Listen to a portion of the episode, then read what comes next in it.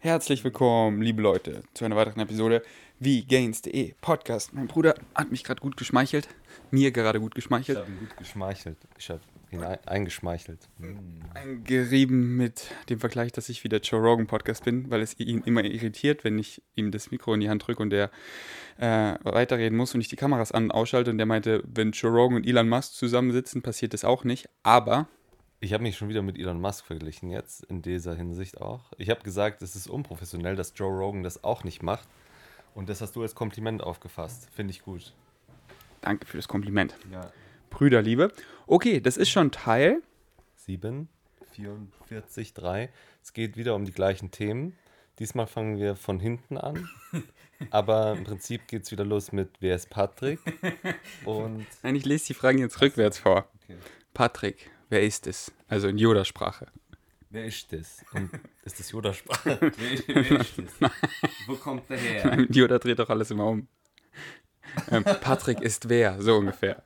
Okay, nee, es sind jetzt echt gute Fragen und zwar neue. Nehmen wir überhaupt auf? Ja, passt. Was ist. Oh, ich muss eigentlich den Display flippen. Egal. Okay, okay. Was ist sein Lieblingsort, der Ort, an dem er am besten abschalten kann und Energie aufladen? Mal kurz. So an. Das fängt super an. Wir müssen auch nur den Display flippen, damit der Ferdi sich sehen kann. Damit ich sehe, wann die Kamera Äh, weil er sich sonst, sich sonst langweilt. Das hört man doch, oder nicht? Ja, aber die ist aus und nach 10 Minuten schaltet sie sich dann erst aus aus. Okay. Also Lieblingsort. Ähm, ihr kennt ja alle schon Königsleiten, da wo der Ferdi manchmal hinfährt. Das ist so einer meiner absoluten Lieblingsorte. Da kommen wir leider viel zu selten hin, aber ich finde, da kann man halt sehr gut abschalten. Ansonsten hier ist es. Was brauchst du? Die Decke, oder was? Er ist so professionell, wirklich. Das macht Joe Rogan auch mal. Hey, du Gast, gib mal kurz die Decke her. Das ist, ich bin nicht gut vorbereitet. äh, ansonsten halt hier so in München gibt es schon auch ganz schöne Orte. Ich meine, das interessiert die meisten wahrscheinlich nicht, weil sie nicht aus München kommen, aber so Gauting, Leutstetten, Starnberg, so diese Richtung, wenn man da mit dem Fahrrad ein bisschen rausfährt, dann ist da gleich sehr gechillt und dann sitzt man ein bisschen am Fluss und ähm, kommt ein bisschen runter. Idyllisch, sagt man auch. Sagt man auch. Ja. Zum Beispiel, was ich entdeckt habe, kennst du den Flaucher? Der Flaucher? Nee, kenne ich nicht. Sag mal, Flaucher, echt? Ja, das ist der Flaucher, habe ich gelernt. Also er ist maskulin. Und hast du da noch jemanden gesehen oder wart ihr da ganz alleine? Also tatsächlich waren da voll viele Menschen. Tatsächlich, hundert, hunderte von tausenden von Münchner. Komisch, dass die den kennen. Ja? Also der Flaucher ist äh, wahrscheinlich der, die bekannteste Stelle an der Isar. Also man sagt Geheimtipp. Geheimtipp. Das ist wie, äh, kennst du den Ballermann auf, auf Mallorca? Zum Runterkommen. super Geheimtipp. Ist eigentlich, ist wirklich ungefähr das Gleiche. Ich habe mal irgendwo gelesen, dass äh, die Stadt München im Sommer, ich weiß jetzt nicht, wie es zu Corona-Zeiten ist, aber Zehntausende von Euro jeden Tag zahlt, um da im Flaucher wieder aufzuräumen, weil da halt so viele Bierflaschen rumliegen und die ganze Grillkohle und so weiter. Ähm, ja, aber guter Geheimtipp. Da kommt man richtig runter. Da fühlt man sich nicht wie im Krieg, wenn man über die Thalkirchner Brücke fährt und dann im. Aber so kam mir das gar nicht vor. Da, da- das war eigentlich nur Mütter mit Kindern, aber ich war auch so tagsüber da. Okay. Du meinst dann abends. Freitagabends hin, ja. Okay. Was war für ihn bis jetzt der größte, äh, das größte Forschungsergebnis oder Resultat? das sage ich nicht. Hast du schon das Geheimmittel? Ja. Also das Heilmittel, nicht Geheimmittel. Doch, das geheime Heilmittel habe ich an die Pharmaindustrie schon verkauft, deswegen darf ich jetzt nicht mehr drüber reden. Ja, das ist gar, ist eine gute Frage. Es, es ist halt, sogar. ja, Das, was die Bluthirnschranke überwindet. ja, das ist eine Sache. Also es ist, äh, ab wann sagt man, es ist eine Entdeckung? Weil ähm, wir haben ein paar Sachen entwickelt, sage ich mal, neue Techniken, zum Beispiel diese Tumorzellen in die Minigehirne einzubringen oder eben äh, äh, ein Bluthirnschrankenmodell entwickelt, was vorhersagen kann, ob eine, ein Medikament über die Bluthirnschranke kommt oder nicht. Aber ich würde sagen, das ist eher so ein Meilenstein auf dem Weg zur Entdeckung, weil die eigentliche Entdeckung wird dann sein, wenn wir eben ein wirksames Medikament gefunden haben und nicht äh, diese Technologie an sich. Ähm, von daher habe ich noch gar nichts gefunden. Noch nichts entdeckt. Ähm, er ist nur gerade wieder humble. Also das mit der Bluthirn Bluthirnschranke ist echt krass. Ich finde es trotzdem wichtig, dass man, äh, das so sieht, weil, wie gesagt, ich, wir haben ja jetzt auch ein Patent auf diese Technik äh, äh, angemeldet und so weiter, aber wenn man dann halt sagt, okay, ja, haben wir gut gemacht und jetzt war es das oder so und jetzt kann ja irgendwer anders was damit machen, wenn er möchte, so, so passiert es halt viel zu häufig, dass irgendwer was entdeckt und dann das aber nicht bis zum Ende bringt, ja, also so enden die meisten wissenschaftlichen Publikationen mit ja, further studies are needed to evaluate this, bla bla bla. Und dann macht es aber keiner, ja, sondern man muss schon irgendwie ein Follow-through machen. Und ich finde es auch immer schwierig in der, so in dieser Wissenschaftswelt, weil das sehr kollaborativ ist, ja. Also man arbeitet mit ganz vielen Leuten zusammen. Da geht es nicht so um die eine Person und das eine Labor, was dann wirklich die Entdeckung gemacht hat. Ich meine, ähm, das ist halt nicht so, dass, dass wir jetzt äh, so, so eine Grundlagenforschung macht, wo man sagt, wir haben jetzt wirklich was komplett Neues entdeckt oder so. Und meistens ist es dann auch so, dass man eben sich den Erfolg mit äh, anderen Wissenschaftlern oder anderen Arbeitsgruppen teilt. Ähm, Humble Dur bist du, so, so würde ich sagen. Humble Dur. Ja, du bist ein Dur, ein Macher und du bist halt voll humble. Ich dachte Dur. Dur. Was ist das? Nicht Moll. Hä? Hm. Was ist Moll? Google das mal. Mann, ich google es dann eh wieder nicht. Erklärst ja, du aber jetzt. Aber so wirst du nicht lernen. Ja, aber du kannst mir doch erklären. Ja, kann ich, aber will ich nicht. Warum? Weil. Äh, Boah, du hast so einen guten Bart. Nepotismus. Ja, habe ich immer noch nicht gegoogelt. Hm. Habe ich gestern noch wieder reingesappt in den Blog und. Und da hast du gedacht, wieder nichts gelernt. ich weiß immer noch nicht, was das heißt, aber die zwei Sekunden investiere ich da jetzt nicht rein, um das nachzuschauen. Exposed du mich gerade auf meinem eigenen Podcast? Nee. Okay. Hat er ein Lebensmotto? Etwas, das ihn am meisten motiviert? Ich glaube auch schon, was es ist, aber. Sag mal. Support ist kein Mord. Nee, das ist ja dein Motto.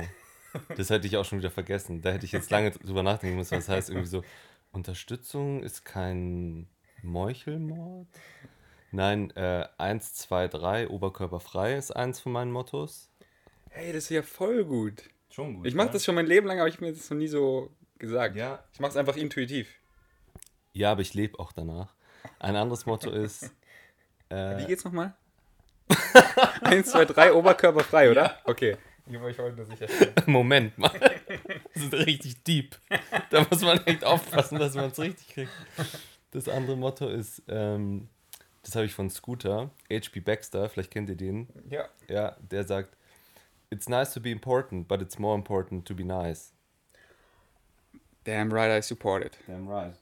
HP. Wir haben einen Drucker zu Hause, der ist von äh, Hewlett Packard, also HP, und wir nennen ihn äh, ähm, Scooter. Weil HP Baxter, ah. verstehst du? Weißt du, warum er HP Baxter heißt? Nee. HP steht für Hans-Peter, was ziemlich, ziemlich cool ist. Ja, weil die sind ja international durchgestartet und Hans-Peter und HP Hans-Peter ist schon... Scooter. Ja, äh, nee, ich wollte mich ja auch nicht über diese Frage lustig machen. Sag mal, wie die Frage geht. Nee, aber ich, ich das war das, das letzte war aber jetzt wirklich ein gutes Live-Motto. Was mich sehr genervt hat, wir haben dann mal in, im Englisch-Leistungskurs, äh, hat es unsere Lehrerin uns so gefragt, so was ist euer Lebensmotto? Und ich weiß gar nicht mehr, was ich da, wir mussten alle was schreiben und dann hat sie das so gesammelt und dann äh, äh, halt präsentiert, was die Leute so geschrieben haben. Also jetzt nicht wer was geschrieben hat, aber halt, und es war wirklich die Hälfte der Klasse hat geschrieben, ähm, lebe jeden Tag, als wäre es dein letzter oder lebe jeden Tag so, als gäbe es keinen Morgen und so. Und das hat mich so aufgeregt, weil kein Mensch lebt so, ja, weil es ist, also keiner, der das gesagt hat, hat wirklich so gelebt. das ist irgendwie, finde ich, kein gutes Motto. Weil Wie würdest du denn an dem letzten Tag leben? Ja, was denkst eben. du? Aber was denkst ich würde nicht in die Schule gehen. Ja. ja. Ich würde, also weiß ich nicht. Dann denke ich mir auch so, wie stellt ihr euch euren letzten Tag vor? Nicht so cool irgendwie. Was denkst du, würdest du for real machen? An meinem letzten Tag. Mhm. Der geilste Tag. Der geilste Tag meines Lebens. Guter oh, deutscher Film. Ein bisschen Eistee mit meiner Frau auf der Terrasse trinken oh. und äh, dann irgendeine Serie auf Netflix anschauen. und ganz viel Schokolade dabei essen, richtig gönnen. Stimmt, weil ich, ich habe gerade, ich restrain mich gerade voll. weil ich immer so, oh, vielleicht bald der letzte Tag, damit ich ja dann wieder richtig Schokolade essen kann. Nee, ich weiß nicht. Hast du solche Cravings? Wo du nee. Würdest, das würde ich mir nur gönnen, wenn ich wüsste, ich sterbe jetzt. nee, Spaß. Ich glaube, ich würde so anfangen, okay, ich esse jetzt einmal, weil ich so, nee, das macht mir keinen Spaß. Du halt Tiere essen, würdest halt dir eine richtige Wurst gönnen. Ähm, ich würde Tiere einfach töten. Spaß. Nee, ich glaube, ich würde Sport erstmal machen. So richtig ausrasten. Echt? Ich weiß nicht. Ich habe darüber nicht nachgedacht, weil so lebt man halt nicht. Ja, voll. Voll doofe Frage. Ja, okay, Nein, also Idioten. doof, nee, nee, aber voll es doofe, halt voll doofe. Antworten, meine ich, von deinen Äh, Klassenkameraden. Ich hoffe, du hast noch viel Kontakt glaube, mit es denen. ist, es ist schwierig, äh, so ein Lebensmotto wirklich zu haben, nachdem man die ganze Zeit lebt. Also, ähm, Du kannst ja einfach sagen, hast ja bestimmt mein Mantra-Video gesehen, da stimme ich 100% zu und da schreibe ich so, follow your highest excitement und sowas. Das sind alles gute Mottos. Eat Animals war es, glaube ich, oder? Das äh, war was anderes, was ich dir gezeigt habe so. und du mir das schlecht geredet hast. Ja. Also Eat Animals ist mein Motto. Genau, auf einem Stoppschild meint er. Und ich soll es nicht machen, weil es ist so gefährlich. Das ist nicht gefährlich. Es ist. Nee. Okay, aber ähm, München ist anscheinend doch strenger als Berlin, hat mir mein Bruder vorhin erklärt. Jetzt habe ich ein bisschen Angst. Deswegen, ich verschenke die Sticker wieder, wenn es jemand machen möchte. Meldet euch bei mir. Ich habe 50.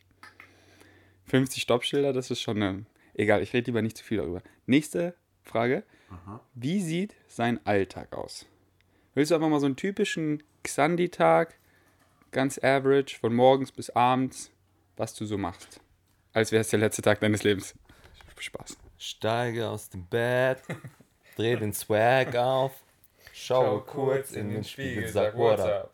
Yo, get money. Uh. Hey, ich, ich bin der Gast hier, Ja, ich, bin, ich bin der, ähm, wie nennt man das? Deine, dein Backup bin ich. Ja, dann musst du auch ein bisschen leiser singen.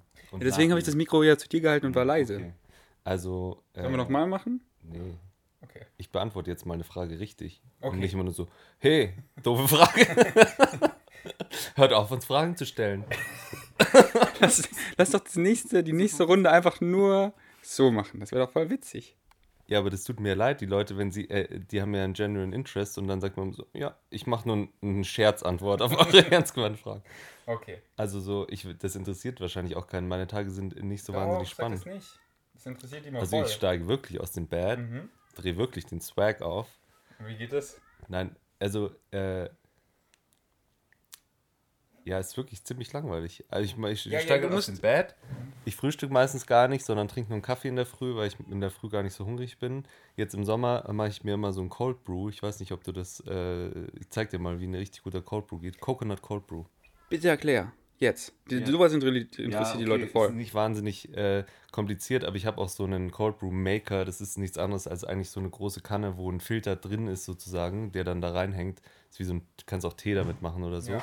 Und dann machst du so 50-50 äh, äh, Kaffee und Kokosraspeln rein. Äh, und Kaffee ist halt immer besser für Cold Brew, wenn der nicht so ganz fein ist, sondern so ein bisschen gröber. Äh, ge- ja, nicht ganz feinkörnig eben, sondern eher grobkörnig. Ja. ich sagen.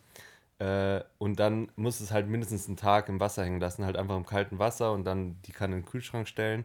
Und das finde ich im Sommer halt immer richtig cool, weil da freue ich mich dann schon immer in der Früh drauf. Und du musst keinen Kaffee mehr machen, weil das ist da einfach aus deiner Kanne.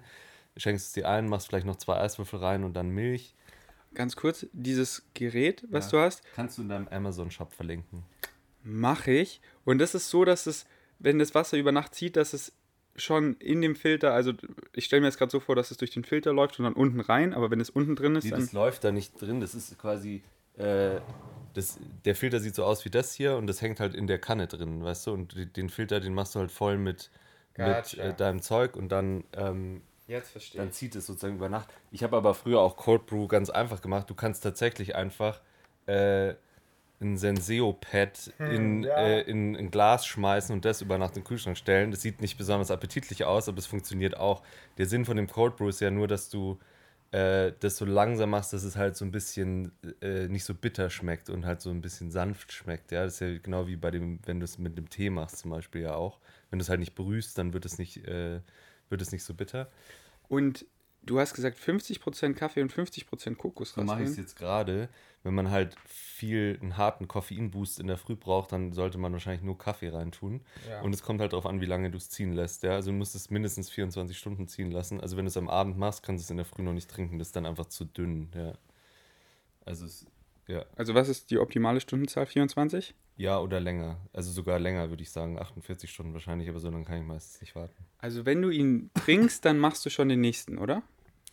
Äh, nee, weil ich die, ich mache nicht die ganze Kanne leer, wenn ich den trinke. Deswegen äh, mache ich halt den nächsten erst, wenn die Kanne leer ist. Ah, gotcha. Das heißt, meistens steht er dann noch einen Tag im Kühlschrank und dann trinke ich die zweite Portion am Tag darauf, also nach 48 Stunden. Aber der ist dann halt insofern besser, weil es halt einfach mehr Zeit hatte dann vom Geschmack her. Und ich finde halt dieses Coconut so eine ganz nette Ergänzung, weil du halt keinen äh, Sirup oder sonst irgendwas reintust, sondern das sind einfach Kokosraspeln und dann nimmt das so einen ganz natürlichen Geschmack davon an. Man kann das natürlich auch ohne Coconut machen, das schmeckt genauso.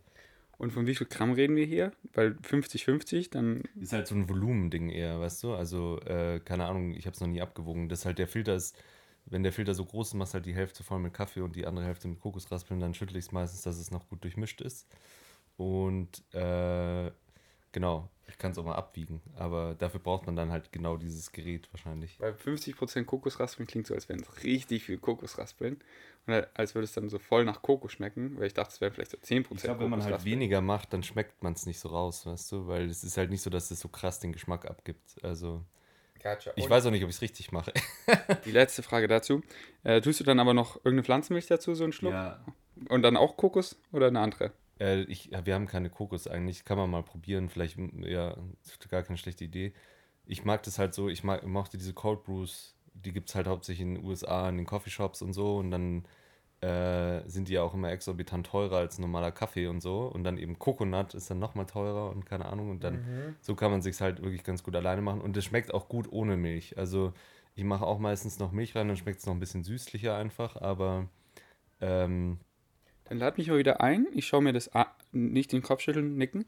Ich schaue mir das an und dann mache ich ein Recipe-Video und du kriegst dann 50% der Einnahmen. Ich glaube, man sollte sich vorher überlegen, wie man es sonst noch machen kann, weil es muss nicht jeder dieses Ding da kaufen, sondern vielleicht kann man es auch einfach in einen Filter reinpacken. Press, oder? Zum Beispiel. Ja, so habe ich es früher tatsächlich auch gemacht. Du kannst auch die French Press voll machen und dann einfach äh, im Kühlschrank stehen lassen und dann halt abpressen, wenn du soweit bist. Ja, das ist äh, gar keine schlechte Idee. Aber ich mag French Presses immer nicht so. Es ist immer so ein Eck, die sauber zu machen. Ja, voll.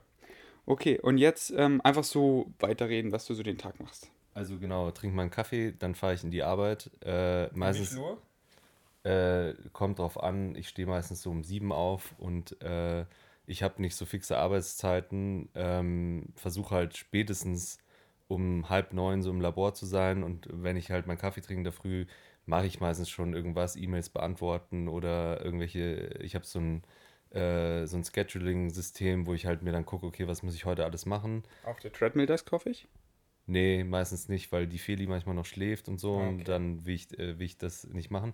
Ich hatte mal eine Zeit lang, äh, das habe ich letztes Jahr gemacht, das habe ich aber nur ein paar Wochen gemacht, da bin ich echt um 5 Uhr aufgestanden ähm, und das war auch so eine Zeit, wo ich keinen äh, keine fixen Arbeitszeiten hatte und dann geht es halt, dass du halt, wenn du dein eigener Chef bist, gehst halt ins Labor und äh, äh, also kommst und gehst, wann du möchtest sozusagen. Und das war wirklich eine ganz coole Zeit, weil wenn du um 5 Uhr aufstehst, dann war ich meistens schon um 11 Uhr mit allem fertig eigentlich. Der Nachteil war nur, dass ich dann halt richtig müde war. aber und dann gehst du halt richtig früh ins Bett und so, aber irgendwie hat man trotzdem das Gefühl, auch wenn du so früh schon da bist und es ist keiner da, ist irgendwie voll das gute Gefühl. Das geht auch nur im Sommer, glaube ich. Im Winter wäre es, glaube ich, ein bisschen Depri. Ähm, genau, und dann äh, fahre ich ins Labor und äh, dann kommt so drauf an, welcher Tag ist, weil wir haben halt schon an manchen Tagen dann ab neun irgendein Meeting oder so. Ähm, Noch kurz davor, stehst du auf um sieben wegen deinem Biorhythmus oder weil du einen Wecker stellst? Äh, eigentlich wegen Biorhythmus. Ich habe keinen Wecker, ich habe diese, ich habe so eine Sleeping-App, äh, die dich in so einem halben Stundenfenster aufweckt, wenn du nicht aufwachst.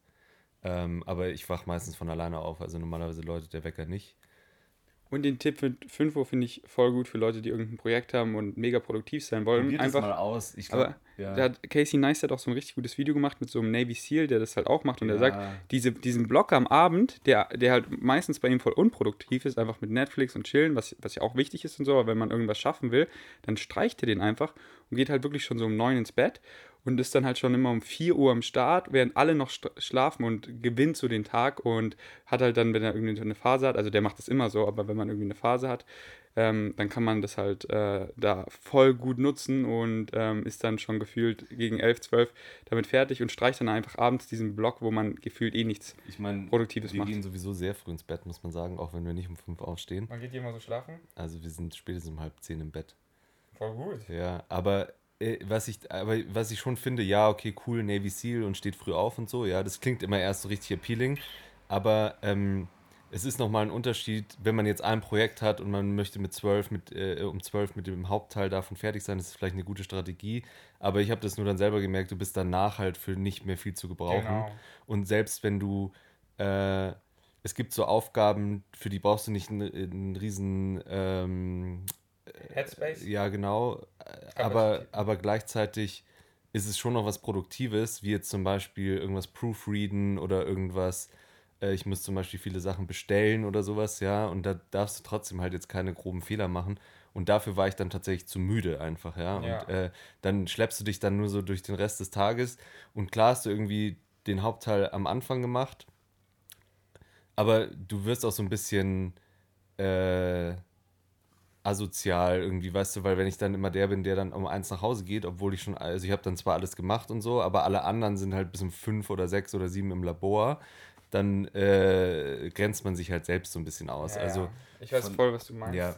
Wo ich auch in Bali sind wir um 2 Uhr in der Früh aufgestanden, auf den Vulk Vulkan geklettert. Das war so cool und der krasseste Vlog. Und ich war um 8 schon wieder da, war so, wow, der Vlog ist schon fertig. Kann man ja mal machen, genau. Und dann war ich aber den restlichen Tag einfach am Arsch und Genau. habe dann einfach geschlafen, habe mich nicht gut gefühlt, äh, weil einfach der, äh, der Schlafmangel ist einfach ähm, gar nicht so, man ist vom Konzept denkt man oder von der Logik denkt man so, es macht Sinn.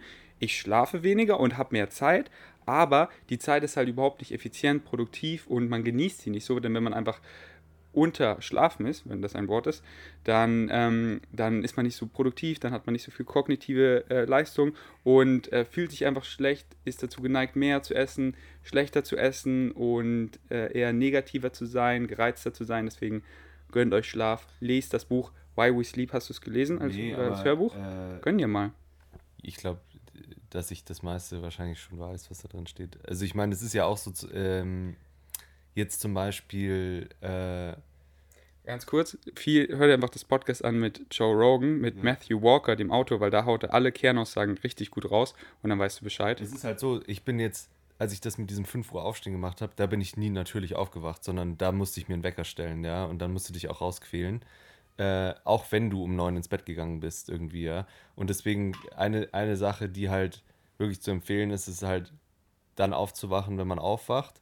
Das heißt, du hast irgendwie genug geschlafen. Wenn du äh, dich jeden Tag aus dem Bett quälst, dann ist es vielleicht eine gute Idee, früher ins Bett zu gehen, wenn du, wenn du das irgendwie schaffst, ja. Und äh, dann halt auch, ich äh, ist jetzt auch so am Wochenende, ich schlafe zwar aus, also stelle mir keinen Wecker, aber ich wach trotzdem spätestens um 8 auf eigentlich, ja. Und dann eben nicht, ich habe das früher, haben das glaube ich alle gemacht, so in der Teenie-Zeit oder so, wenn man dann halt irgendwie bis um 12 schläft. Ähm, und dann äh, aber so völlig aus dem Rhythmus kommt und dann ist halt so ein Montag gleich wieder so krass hart, wenn man dann halt wieder sich einen Wecker stellen muss und äh, äh, in die Schule gehen muss und so weiter, wenn man halt seinen ganzen Rhythmus am Wochenende äh, wieder durcheinander gebracht hat. Und das ist die Kernaussage, die du gerade genäht hast von Why We Sleep. Das Allerwichtigste, Deswegen habe ich gerade gesagt, wahrscheinlich kann man damit, damit nicht so viel Neues lernen, weil das wissen wahrscheinlich inzwischen auch die meisten. also schon mega interessant und äh, viele sind halt einfach nicht so schlau wie du. Das, und das vergisst du, glaube ich, oft. so wie du dir gerade zuguckt, Spaß. also du jetzt nicht, aber ich zum Beispiel. Und halt die ganzen anderen, die zugucken, aber nicht du. Und ähm, er meinte so, der, wenn ihr eine Sache mitnimmt aus dem Buch, dann ist es ungefähr um die gleiche Zeit ins Bett zu gehen und um die gleiche Zeit aufzustehen, um sich einen natürlichen Biorhythmus anzueignen ähm, und nicht am Wochenende dann aufstehen und immer anders ins Bett gehen und immer anders aufstehen, sondern immer so um die gleiche Zeit schlafen zu gehen und um die gleiche Zeit aufzustehen. Und dann äh, ist der Körper eben schon so getrimmt und der Körper kann sich darauf einstellen, so, aber halt sicherstellen, dass man circa sieben bis neun Stunden jede Nacht bekommt.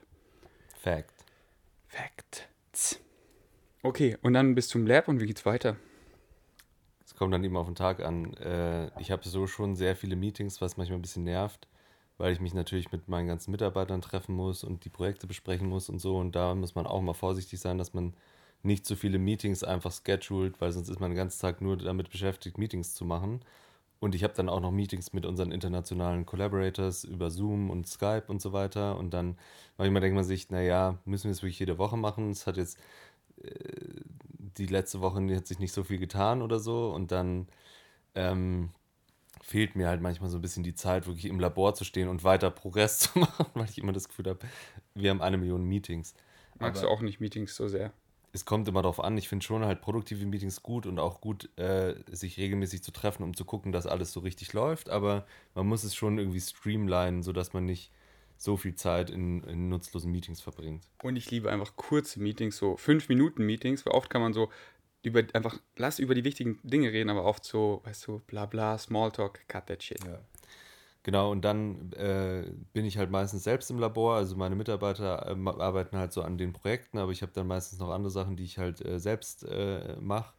Ähm, und das mache ich dann so vormittags über und dann äh, esse ich meistens so um elf äh, Frühstück, ja. Also ich nehme äh, ein Porridge mit in die Arbeit äh, und esse es dann da. Das ist so Mittag, äh, Frühessen, aber da kriege ich meistens dann halt erst Hunger. Meintest du nicht im Video, es heißt Overnight, so, Ja, es Night Out? Overnight Oats. Wir sagen immer Porridge, aber es ist im Prinzip äh, auch kalt. Also es ist, äh, genau. Aber wahrscheinlich im Winter dann warm und im. Nee, weil ich mache es ja am Tag davor und dann stelle ich es in den Kühlschrank und ich mache es dann nicht warm in der Arbeit oder so. Also Okay. Äh, genau. Und dann haben wir halt, äh, ich muss ja da auch noch meine ärztliche Tätigkeit äh, machen. Das ist dann immer die Mittagsbesprechung um eins.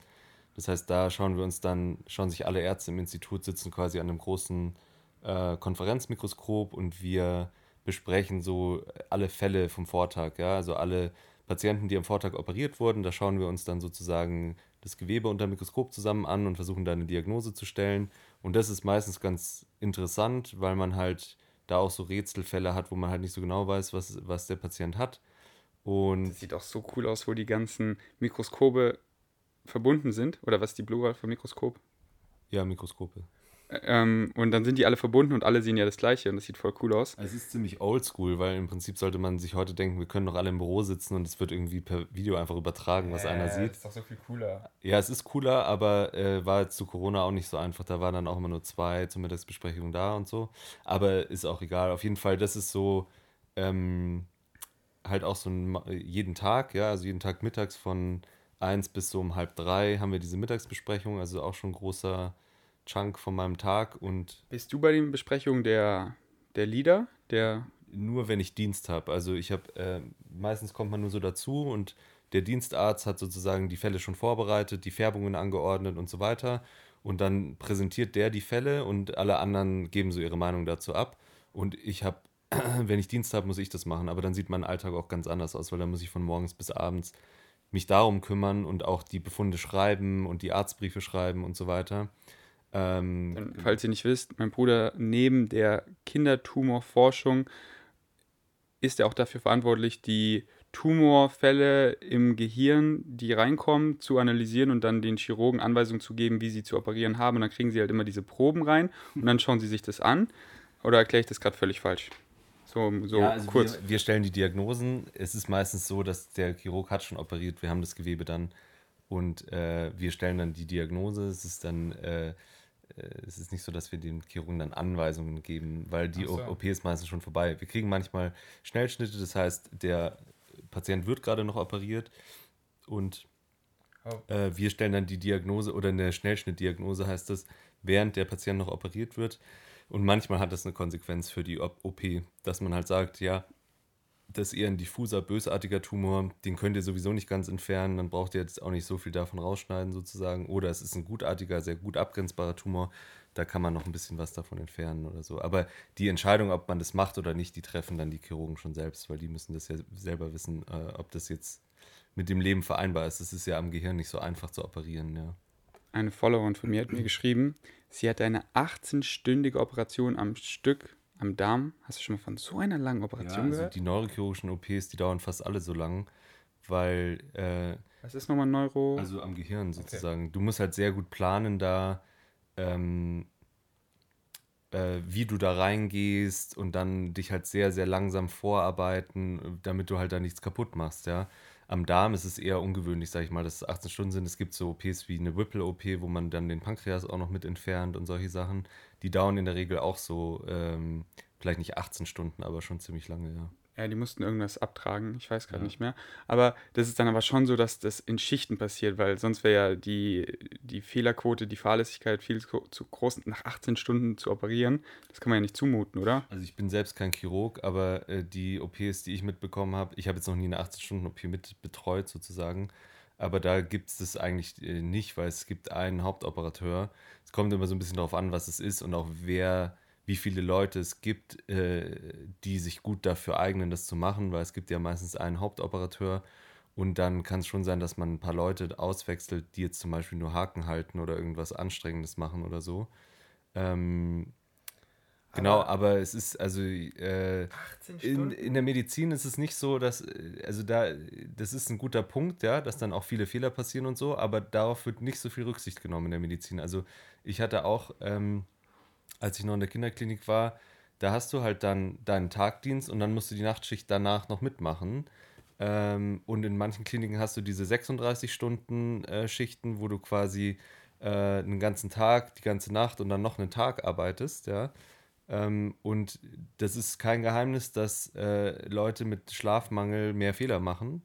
Äh, aber so ist die Realität häufig in der Medizin. Das ist ganz witzig, dazu gibt es, äh, kleine Side Note, äh, eine Studie äh, aus der Harvard Medical School, wo ich mir immer noch denke, hm, wer, wer war für die Ergebnisse diese- dieser Studie verantwortlich? Die haben untersucht, ob es schlimmer ist für den Patienten, ob ein Arzt sie sehr lange betreut und dann einen Schlafmangel hat Oder betrunken ist. Nee, oder ob es schlimmer ist, wenn zum Beispiel jetzt einer nicht 36 Stunden oder 48 Stunden den betreut, sondern dreimal der Arzt gewechselt wird, um das halt in Schichten aufzuteilen. Und dann haben sie halt gesagt, es kommt ungefähr aufs Gleiche raus, weil diese, diese Schichtwechsel, die führen auch oft dazu, dass halt wichtige Informationen verloren gehen. Weil wenn du halt äh, 60 Patienten hast, dann machst du jetzt nicht so eine ganz genaue Übergabe für jeden Patienten zum Schichtwechsel und dann gehen halt relevante Informationen verloren. Und angeblich war es dann so, dass es äh, aufs Gleiche rauskam, ähm, was halt dazu geführt hat, zumindest in Boston am Children's Hospital, äh, dass man halt gesagt hat, nee, diese langen Arbeitszeiten sind durchaus gerechtfertigt, weil wir wollen nicht so viele Sch Schichtwechsel haben, ja.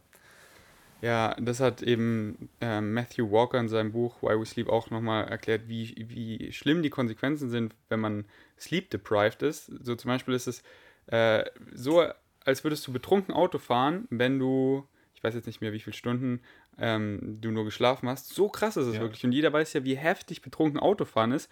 Und äh, Weiß das jeder? Jeder weiß, wie heftig betrunken Autofahren ist. ihr Also- habt das alles schon mal gemacht, oder? Hoffe ich. ihr wisst, ihr wisst, Und meine ich einfach, wie, wie schlimm es ist. Ihr Und dass, so, dass keiner dafür äh, bürgen würde oder das gutheißen würde, aber ähm, ja, aber dass halt die, die, ja, so wie du gerade erzählt hast von diesen krassen Schichten und so, ähm, ja, da müsste man auf jeden Fall auch, äh, finde ich, was, was tun. Und, aber jetzt nochmal ganz kurz, ich, es geht nicht in meinen Kopf rein. 18 Stunden, weil der muss ja auch essen, der muss ja aufs Klo. Sind dann so Pausen in der OP? Also ich kenne diese OP jetzt nicht, aber also äh, es gibt ja auch so, äh, so Sprüche, ich bin ja kein Chirurg, ja, aber dass man sich halt dann eine Windel anzieht oder sowas, ja, also dass man es halt aushalten muss, dann da stehen zu bleiben. Es kann schon sein, dass es kommt immer auf die OP an, ob man, aber was halt normalerweise nicht geht, ist, dass man halt sagt, okay, jetzt machen wir alle mal eine halbe Stunde Pause, Mittag, äh, genau, und lassen da offen, äh, sondern, äh, also es muss ja irgendwie weitergehen und es dauert ja nicht 18 Stunden äh, grundlos, sondern es muss ja irgendwie ähm, irgendwas gewesen sein, was dann halt durchweg äh, versorgt werden musste, ja, und wo es jetzt nicht, da sind jetzt nicht dreimal eine Stunde Pause eingeplant gewesen oder so. Ja, aber Mittag, Tea Time, stimmt. Kippenpause. Nee, muss man machen. Aber chillen. Rauchen, rauchen kann man ja im OP auch, das ist ja kein Problem. Muss man Aber- die Maske ein bisschen runterziehen, aber. Aber wer, aber wer will dann Chirurg werden? Ja, das weiß ich auch nicht. Oder? Aber du äh, unterschätzt es nicht. Das ist ja auch das, was ich dir gerade erzählt habe, dieses 36 Stunden am Stück arbeiten, das ist für manche Leute so mit so einem Stolz verbunden, wo man sich immer denkt, ja, aber das macht überhaupt keinen Sinn, wir machen alle mehr Fehler und es ist, ist auch nicht cool oder so, aber ich musste mir das schon von einigen Oberärzten halt in der Klinik noch anhören, so, ja, ihr seid ja alles keine echten Ärzte mehr, müsst ihr nur noch 24 Stunden am Stück arbeiten. Wir mussten damals noch drei Tage durcharbeiten. So, dann denke ich mir, ja, worauf bist du jetzt genau stolz? Also, Da. aber so ist es halt. Also, dann sterben halt zwei oder drei Menschen weniger, Aber aber. das kennt man ja von allem. Also Ja. es gibt halt so fe- fehlgeleiteten Stolz, was, was solche Sachen betrifft. ja. Habe ich in der Bundeswehr auch erlebt, von den äh, Unteroffizieren. Ähm, und dann gehst du so irgendwann aus dem Lab, meistens so um wie viel Uhr circa? Ja, das kommt drauf an. Ich, äh, das ist wirklich sehr tagesabhängig. Das kann manchmal äh, um nach der Mittagsbesprechung sein, ja, um halb drei. Das kann aber manchmal auch irgendwie 8 Uhr abends sein. Äh, was ich immer dämlich finde, sind gesetzte Arbeitszeiten, die sich einfach nur 9 to 5 richten, egal ob du was zu tun hast oder nicht, ja. Und es ist eh so, ich meine, ich arbeite meistens, ich war jetzt heute auch wieder drei Stunden im Labor, heute ist Sonntag, ja. Da bin ich dann nicht den ganzen Tag da, aber ich bin meistens jeden Tag ein paar Stunden da und dann mache ich halt viel von zu Hause. Ich muss, krieg sicher 150 bis 200 E-Mails jeden Tag, muss mich halt drum kümmern. Oha. Äh, und, und dann halt so diese ganzen Bürokram und so weiter und den kann ich auch zu Hause machen. Und das sage ich aber auch zu meinen Mitarbeitern. Alles, was ihr zu Hause machen könnt, dürft ihr auch gerne zu Hause machen. Ja, es muss hier keiner abhängen, nur um die Zeit abzusitzen. Und das ist wieder dieser falsche Stolz, weil ich war auch schon in Laboren, da hieß es halt, was, du gehst jetzt nach Hause, ich bin jeden Tag bis um neun da. Und dann denke ich mir, ja, aber musst du ja nicht sein. Also, und nur lange da zu sein, ist kein Zeichen von Effizienz, ja, sondern es ist einfach nur, ich meine, das sagt nichts darüber aus, ob du jetzt dann äh, das geschafft hast und ob das, was du geschafft hast, wirklich zum Projekt beigetragen hat oder nicht, ja. Aber findest du nicht cool, Zeit zu schinden? So, wenn man so tut, man macht was, aber eigentlich ist man so auf Facebook oder so. Finde ich super. Super finde ich das. Ja. Ähm, und dann, wie lässt du den Tag so ausklingen in die Wavi? Die Vari, kennen auch die Leute hier. äh, nee, dann meistens heim und koch äh, was. Und dann essen wir halt, also meine Frau kommt meistens auch dann so um, ähm, kommt drauf an, manchmal kommt die auch erst nach acht heim und manchmal kommt sie halt schon so um fünf heim. Und dann essen wir zusammen und schauen uns noch was an und dann gehen wir ins Bett. Und wo isst du Mittagessen? Ich esse meistens halt das um elf, das, äh, dieses äh, Porridge und dann meistens äh, esse ich am Nachmittag vielleicht noch einen Apfel oder eine Banane oder sowas. Aber wir essen meistens schon relativ früh Abend. Also wenn wir schon um halb sechs Abend essen, dann bin ich meistens immer noch satt. Okay. Sehr aufregend, was? Und ähm, hm, noch irgendein Schmankerl so am Ja, Tag? dir fällt jetzt auch nicht ein, wie wir das jetzt noch interessant machen können. Es ist interessant, aber es ist echt heftig. Äh. Also du bist echt ein krasser äh, Naja. Arbeiter. So, was ist so mit Mini-Ramp fahren oder sowas wie, ähm, ja, Ja, aber das ist ja, jeder hat ja so seine Mini-Ramp, weißt du? Und ich habe zum Beispiel, wir haben jetzt ein super cooles neues äh, Mikroskop im Labor stehen. Und für mich ist halt die super Entspannung, wenn ich weiß, ich habe 10 Minuten Zeit, dann setze ich mich an dieses Mikroskop und äh, mache da ein paar coole Bilder und so. Und das ist dann auch so, weiß ich nicht, halt total schön für mich, ja. Also, ähm, und was ist mit Sport? Ja, inzwischen nicht mehr viel, muss ich ehrlich sagen. Also in Boston war es so, da war ich ziemlich viel äh, schwimmen. Und hier, jetzt ist es halt so, ich wohne auch nicht so wahnsinnig weit weg von da, wo ich arbeite. Das heißt, ich, selbst wenn ich da mit dem Fahrrad hinfahre, ist das jetzt nicht so die krasse Exercise. Ähm, und jetzt, wo die Schwimmbäder wieder aufhaben, habe ich mir halt vorgenommen, vielleicht einmal die Woche schwimmen zu gehen oder so. Aber es gibt nicht so viele äh, Sportsachen, die mir viel Spaß machen. Ja, also es macht mir zum Beispiel nicht so viel Spaß, zu Hause irgendwie so ein Homeworkout zu machen. Äh, es macht mir viel Spaß, Fahrrad zu fahren, aber das dauert halt meistens. Da muss man sich wirklich viel Zeit nehmen, weil ich dann meistens so drei Stunden unterwegs bin. Das mache ich vielleicht auch ma maximal einmal in der Woche dann, weil ich einfach die Zeit dafür nicht habe. Und ich schwimme gern, aber das ist auch so was, was logistisch einfach nervig ist, weil du nicht einfach, wenn ich laufen mögen würde, wäre ich sehr glücklich, weil dann kannst du einfach die Schuhe anziehen und rausgehen und laufen. Äh, aber Schwimmen ist halt immer so, du musst zu dem Schwimmbad fahren, du musst dich umziehen, du musst dann schauen, dass du eine Bahn bekommst, wo du halt relativ zügig schwimmen kannst und so. Äh, dann musst du wieder heimfahren, dann musst du deine Sachen trocknen. Äh, ja, ich war schon First World Problems, aber Ja, ist voll Äh, zeitverbunden. Ich weiß auf jeden Fall, was du ist meinst. halt anders als jetzt äh, zu sagen, ich bin voll happy, irgendwie zu Hause Liegestützen zu machen oder sowas, ja. Schwimmst du eigentlich immer noch gut? Ich glaube schon. Ich war in Boston erstaunt, weil da war es wirklich so, das war so ein Ausgleich für mich dann. Und ich war da halt auch super viel im Labor. Und da, ich bin schon lange nicht mehr so viel geschwommen. Ich bin da zum Teil sechs Kilometer am Stück geschwommen und dachte mir, krass, dass ich das überhaupt noch kann. Ja, also ich bin da jetzt auch nicht wahnsinnig schnell geschwommen oder so, sondern eher so halt als, als Ausdauersport und ich habe schon lange keine, äh, keine Zeit mehr gestoppt. Also Ja. Wie lange warst du im Schwimmverein? 20 Jahre, länger wahrscheinlich. 25 Jahre. Krass. Und die sechs Kilometer, was war die, die ähm, wie sagt man, die Disziplin oder die, den, den also Stil? Wenn ich, wenn ich das alleine mache, dann schwimme ich halt, was, ich, was mir gerade Spaß macht. Und es kommt auch an, wie viele Leute da sind, weil man kann halt nicht Rücken schwimmen, Ja. wenn 20 Leute auf der Bahn sind. Äh, aber meistens halt Kraul. Ja. Wirklich? Nicht nur Ja. Brust? Nee, weil Brust, da brauchst du halt ziemlich lange dann. Also ja. sechs Kilometer Brust zu schwimmen, da brauchst du wahrscheinlich mehrere Stunden. Aber krassen Respekt. Ich war jetzt letztens wieder schwimmen und ich war ja auch, keine Ahnung, vielleicht zehn Jahre im Schwimmverein oder so. Nicht mal. Ähm, und ich bin nach einer Bahn Kraul bin ich schon fertig. Ja, ist halt ein Ausdauersport und ich glaube auch nicht, dass es dir dann hilft, dass du im Schwimmverein warst. Das hilft dir halt für die Technik. Aber jetzt, wenn du es fünf Jahre nicht gemacht hast, ist nicht so, dass du dann von den Ja, zehn Jahren im Schwimmverein profitierst. dann, weil ich fühle mich so, als würde ich einfach immer ertrinken, weil man ist so viel immer unter Wasser, dann Ich weiß auch nicht, wie das mit deinem Körperbau ist, ob das äh, dann so ein guter Sport ist. Ich finde Schwimmen ist genial, weil es überhaupt nicht gelenkbelastend. Ich meine, ob man sich halt, ob, man, ob du dich halt total schwerfällig fühlst im, im Wasser. das kann sein. Ähm, Also noch bin ich ja auch noch lauchig unterwegs. Aber ist es. Laufen macht dir keinen Spaß? nee, ich habe ja eine Zeit lang Triathlon gemacht und wie gesagt, Fahrradfahren und Schwimmen ist voll gut, aber Laufen, ich habe es immer schon gehasst. Ich weiß auch nicht warum. Ich mag es einfach nicht. Und wie viel, du hast ja auch eine Treadmill-Desk, wie viele Schritte machst du so am Tag? Nicht mehr viele, weil ich halt auch nicht mehr so viel zu Hause bin. Das ist halt, äh, jetzt wo ich so viele Leute habe, die für mich arbeiten, muss ich halt auch oft da sein, einfach um die Leute zu betreuen, weil die halt Fragen haben und wir Meetings haben und so weiter. Ähm, das heißt, ich bin auch nicht mehr äh, so flexibel, dann zu Hause zu sein und dann äh, dementsprechend äh, schaffe ich es an manchen Tagen gar nicht, da irgendeinen Schritt zu machen. Also, Und wenn du so dazu kommst, so vielleicht 5000? also meistens so ein bis eineinhalb Stunden und es sind dann so fünf bis 7.000 Schritte, ja. Ja. Kommt Ähm, drauf an, manchmal ist es halt, wenn ich dann schon irgendwie Sonntag in der Früh und ich weiß, ich habe irgendwie, muss heute nicht ins Labor und ich muss nur irgendwie äh, einen Antrag für Funding schreiben oder so und dann bist du so im Flow drin und äh, läufst halt da drauf, dann, dann kann es schon manchmal sein, dass du halt 15.000, 20.000 Schritte oder so äh, schaffst, aber das ist wirklich die absolute Ausnahme, also das mache ich nicht regelmäßig.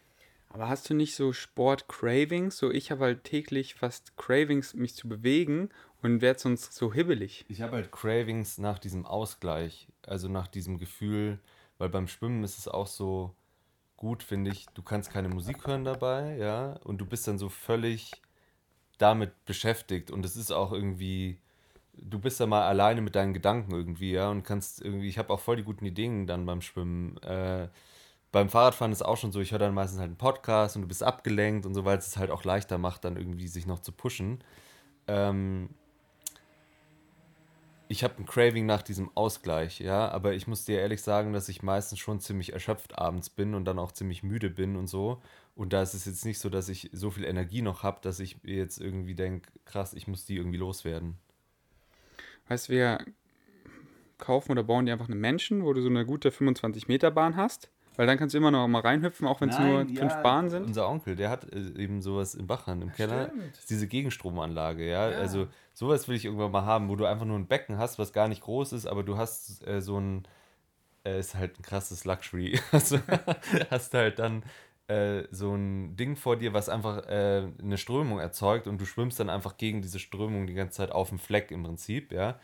Ähm, das finde ich, das wäre perfekt, aber ja. Hast du schon mal bei ihm getestet? Ja, ja.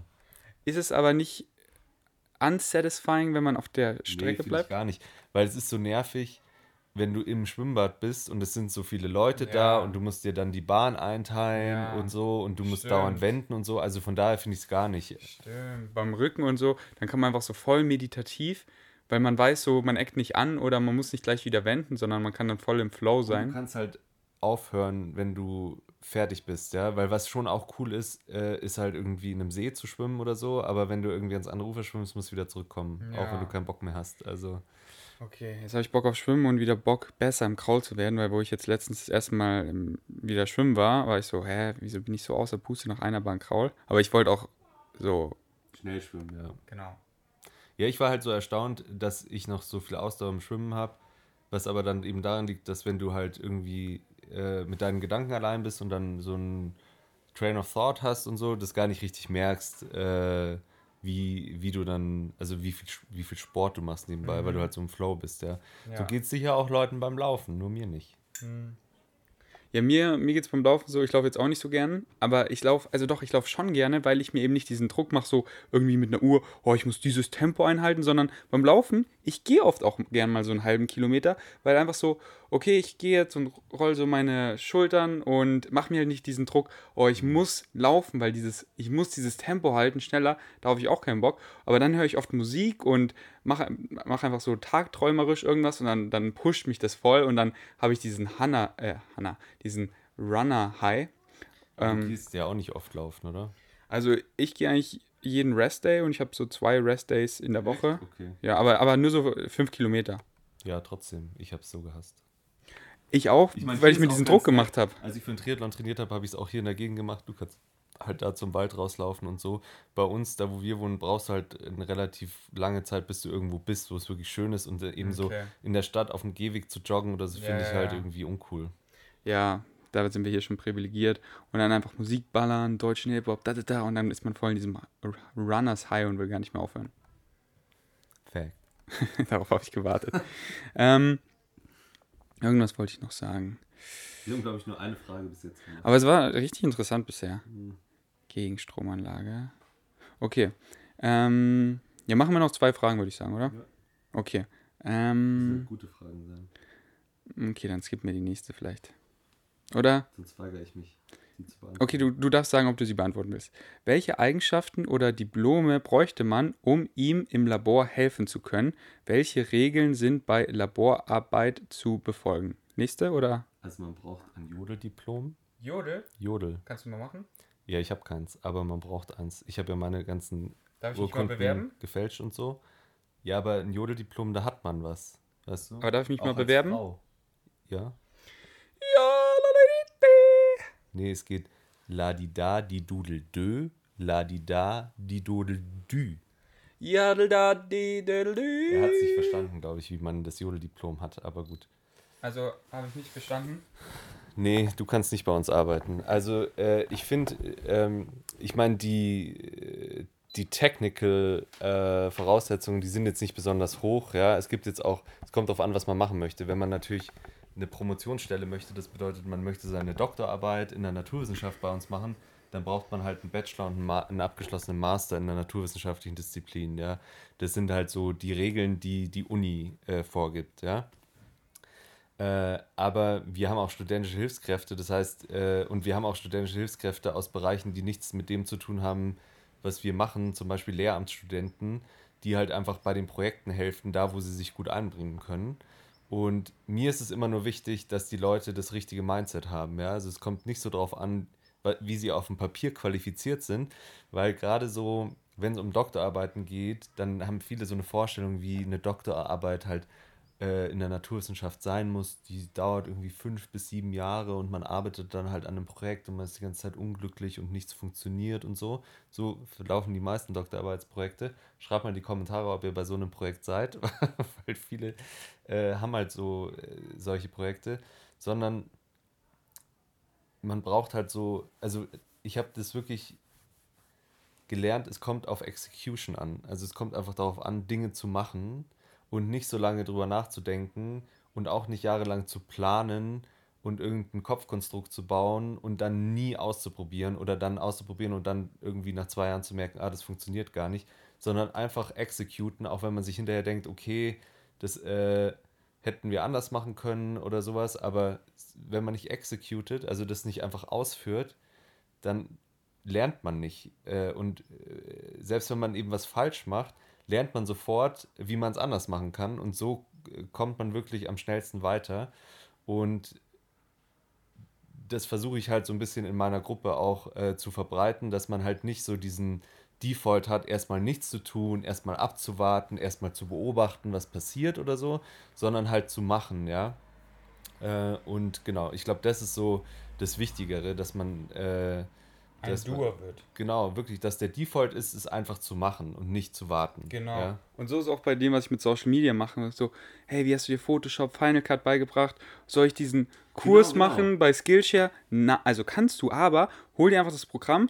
Du willst was machen und dann, wie mache ich das jetzt? Und dann googelst du Kurs, probierst raus und so lernst du am schnellsten und machst doch da, was. Ich bin da nicht unschuldig. Wir machen das, glaube ich, alle. Aber das ist genauso, das ist halt so Procrastination, ja. Auch so dieses, äh, bevor ich jetzt Sport mache und laufen gehe, kaufe ich mir ein Buch übers Laufen, ich kaufe mir eine coole äh, Pulsuhr, ich kaufe mir äh, irgendwie 20 Gadgets und gehe dann doch nicht laufen. Okay, so bin ich nicht. Nee, aber das ist so. Geh einfach laufen, du brauchst dafür nichts, ja. Du, äh, du brauchst äh, Schuhe und dann kannst du laufen gehen. Erzähle ich euch jetzt als äh, passionierter Läufer.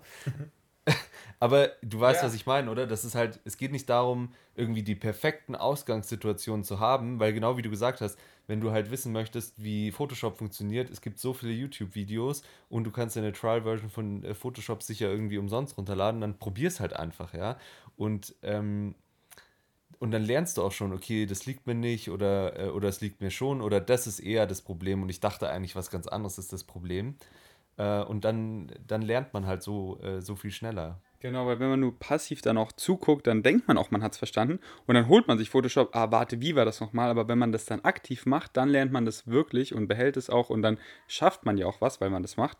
Kleines Beispiel, was mir gerade einfällt, ich habe letztens so ein paar alte Österreich-Vlogs gesehen, da waren wir in Stubai und da hatte ich dann auch keine Lust mehr auf Snowboarden und wollte dann immer Touren gehen und ich war einfach mit meinen Barfußschuhen oben ohne und meinte so, ja, andere Leute, die haben dann richtige Schuhe und kaufen sich so Stöcke und ich rutsche den Berg runter, aber ich schaff's einfach trotzdem. Equipment braucht man nicht, ist 95% oder Equipment ist halt vielleicht zu 5%, aber 95% der Wille, das Mindset. Und dann bin ich da so hochgelaufen mit meiner epischen Musik in den Ohr- Ohren. Wow, tschaka, tschaka, tschaka. Und dann kam so ein Skifahrer und hat mich voll eingeseift. Ich war so, du, du, du. Also es gibt schon Sachen, äh, Klar. wo man es braucht, ja. Aber ich glaube auch, weil Wenn es du ins All willst, dann ist es nur Mindset. Ja, genau. 5% ist Raumanzug, aber der Rest ist nur Mindset. nee, aber ähm, So wie die sagen? Astronauten, die Ilan hochgeschickt haben, die mussten da gefühlt gar nichts machen. Die saßen einfach nur Genau, da. Die saßen nur da. Die hatten keinerlei Training. Die sind an dem Tag einfach. Die hat auf Craigslist gefunden, hat gesagt, setz dich mal da rein. Bro, du weißt, was ich meine. Nee. So. habe ich keine Ahnung, was für ein Skillset man braucht. Nein, ich weiß doch, aber jetzt, wo die da so hochfliegen, das, ist dann, das wird dann von der Base unten alles gesteuert, jetzt für die paar Minuten, wo es ins All geht, weißt du, da regelt das Raumschiff schon. Das ist nicht so, dass sie dann so das Steuer halten, so, das, ist ganz schwer, dass man dann um die Sterne Ja, rumlenken ist es muss. Nicht mehr so um die Sterne. Aber also, was ich mal gerne machen würde, ist zumindest in einem Simulator einen Space Shuttle zu landen. Das ist so krass, da brauchst du so krasse Skills dafür, glaube ich. Das ist, ich habe mir das mal angeschaut. Aber ist auch egal, was ich. Meinst du noch diese alten? Ja, also ein Space Shuttle halt. Ja. Ja. Ähm, was wollte ich sagen? Ach so, no, noch mal zu diesem Mindset, auch bei der Forschung ist es halt einfach so, dass ganz viele Sachen, die halt wirklich gute Entdeckungen sind, die sind kontraintuitiv, ja? Das heißt, du kommst mit reinem logischen Denken, kommst du da einfach nicht drauf. Du musst es ausprobieren und dann sehen, was da rauskommt, ja, und dich dann auch auf das Ergebnis einlassen, weil man ist eben da auch so gefangen in, naja, wenn ich so und so mache, sollte eigentlich das passieren und wenn ich dann aber was anderes beobachte, äh, erstmal muss ich es beobachten, das heißt, ich muss es gemacht haben, sonst habe ich gar nicht gesehen, was dabei rauskommt. Und was ganz viele Leute auch nicht können, ist sich dann äh, die Dinge so anzunehmen, wie sie sind. Weißt du, wenn du ein äh, Experiment gemacht hast und das Ergebnis ist genau anders als das, was du erwartet hast, dann darfst du nicht einfach sagen, und das machen eben ganz viele so, ah ja, das hat nicht geklappt, äh, das unterstützt nicht meine Hypothese, deswegen ignoriere ich das und ich mache es einfach so lange wieder, bis es mal, bis es mal so äh, klappt, wie ich mir das vorgestellt habe. Sondern du musst dir eben, musst dich darauf einlassen können, dass da was rauskommt, was du nicht antizipiert hast. Ja, und ich glaube, das ist auch was, was man in der, in der Wissenschaft ähm, wirklich braucht und was viel zu wenig verbreitet ist, weil ganz viele Projekte, die laufen so, man hat eine Hypothese und man, man macht einfach so viele Experimente, bis diese Hypothese bestätigt wurde, auch wenn man ganz viel auf dem Weg irgendwie, äh, also ganz andere Sachen rauskommt, die man einfach ignoriert, ja, und ich glaube, das darf man eigentlich auf keinen Fall machen. Big Facts. Okay, letzte Frage würde ich sagen. Seine, na, die ist vielleicht auch lame, aber seine schönste Erinnerung mit von dir und auch insgesamt in seinem Leben. Mit von dir? Also mit slash dir, von. Von dir und insgesamt in deinem, in deinem Leben. Genau. Es geht um dich. Nein, es geht um dich. Nee, es geht ja um dich. Ach so, was? Jetzt sag nochmal. Also halt auf dich bezogen. Mit dir aber, oder was? Ähm, Also auf dich bezogen. ich weiß, ich weiß auch nicht. Mal, antworte einfach so, wie du denkst, dass die Frage gemeint ist. Das finde ich, da haben wir schon drüber geredet letztes Okay, Mal. ja, ja, das du ist hast so, recht, du hast recht. da fällt mir jetzt nichts ein. Schaut, schaut das letzte einfach an, oder? Du sagst irgendwie, das ist der eine Moment, Ja. Ähm, was aber auch äh, an sich, ich habe letztens so einen äh, so einen Talk gehört über Resilience, wo es so auch darum geht, äh, dass man sich halt hauptsächlich so auf die negativen Sachen fokussiert, was halt auch irgendwie Sinn macht, weil die einem halt schnell viel gefährlicher werden können als die positiven Sachen, ja. Aber dass man halt aktiv daran arbeiten muss, die positiven Sachen zu sehen und auch wertzuschätzen. Und da habe ich dann gedacht, ja, das mache ich wirklich. Also ich mache ganz viel einfach so äh, mich darauf fokussieren, so das läuft gerade nicht gut und äh, ah, damit bin ich unzufrieden. Und wenn du dir aber nur überlegst, was dir heute alles Gutes widerfahren ist, dann fallen dir auch ganz schön viele Sachen ein, aber du musst dir halt irgendwie äh, den Effort machen, dich Ja. dir das in, in, in, in den Vordergrund zu rufen. Aber deswegen ist es so schwer, finde ich dann halt äh, gerade so positive Erinnerungen zu sagen, so das war jetzt das eine beste Erlebnis, was ich ever hatte. Sondern ich glaube, das Wichtigste ist, dass man sich darauf konzentriert, äh, einfach Dinge positiv zu sehen, hauptsächlich, ja. Big Facts. Ist bei mir auch so, ich krieg so viel positives Feedback und dann bin ich so da, da, da, da, da und dann Genau, ein paar Hate-Kommentare. Man nimmt es for granted dann schon so und denkt so, ja, okay, passt. Und auch so, äh, ja, äh, die kann ich ignorieren, weil die haben keine Konsequenz für mich und so, ja, das ist ja schön, wenn die das alle gut finden. Aber genau, der, der kann mir gefährlich werden oder das nervt mich total, dass der das doof fand oder keine Ahnung was. Und jetzt äh, verbringe ich meinen ganzen Tag damit, entweder ihn vom Gegenteil zu überzeugen oder mich darüber zu ärgern, dass er irgendwas Blödes äh, gepostet hat. Okay, letzte Frage. Was wäre er geworden, wenn er nicht Medizin studiert hätte? Astronaut. Naja, ich kann ja immer noch Astronaut werden. Als Astronaut braucht man ein abgeschlossenes äh, Studium. Am besten in den Naturwissenschaften. Also das ist immer noch hoch im Rennen. Aber gibt es da nicht so ein Alter? Ja, aber in dem Alter bin ich noch. Ja, ja. Ja. Ja. Warum, warum bist du jetzt nicht Astro Astro Soll ich mal Ilan fragen? Nee, weil ich im Moment noch äh, coole andere Sachen habe. Okay. Äh, aber jetzt ist es nicht ausgeschlossen. Sage ich nur. Äh, also ich habe viele äh, Sachen mir überlegt, äh, als ich noch jünger war und auch als ich, äh, ich habe mir relativ spät erst überlegt, dass ich Medizin studieren will. Ich war ja lange bei der Freiwilligen Feuerwehr und dachte halt, ja, ich gehe mal zur Berufsfeuerwehr. Äh, genauso, ich, äh, Wieso hast du das eigentlich nicht gemacht? ja, weil eben, also das andere, was ich sagen wollte, ist, ich habe ja einen Flugschein und dann habe ich auch gedacht, naja, dann werde ich halt Berufspilot. Äh, und der Grund, warum ich diese Sachen nicht gemacht habe, ist, weil der Spaß, den du durch dieses Hobby hast, der nicht erhalten bleibt unbedingt, wenn du das dann hauptberuflich machst, ja. Und das ist mir Ja. irgendwann klar geworden, gerade beim Fliegen. Ich habe dann so ein Buch gelesen, es steht hier wahrscheinlich noch irgendwo rum, Beruf Pilot heißt es.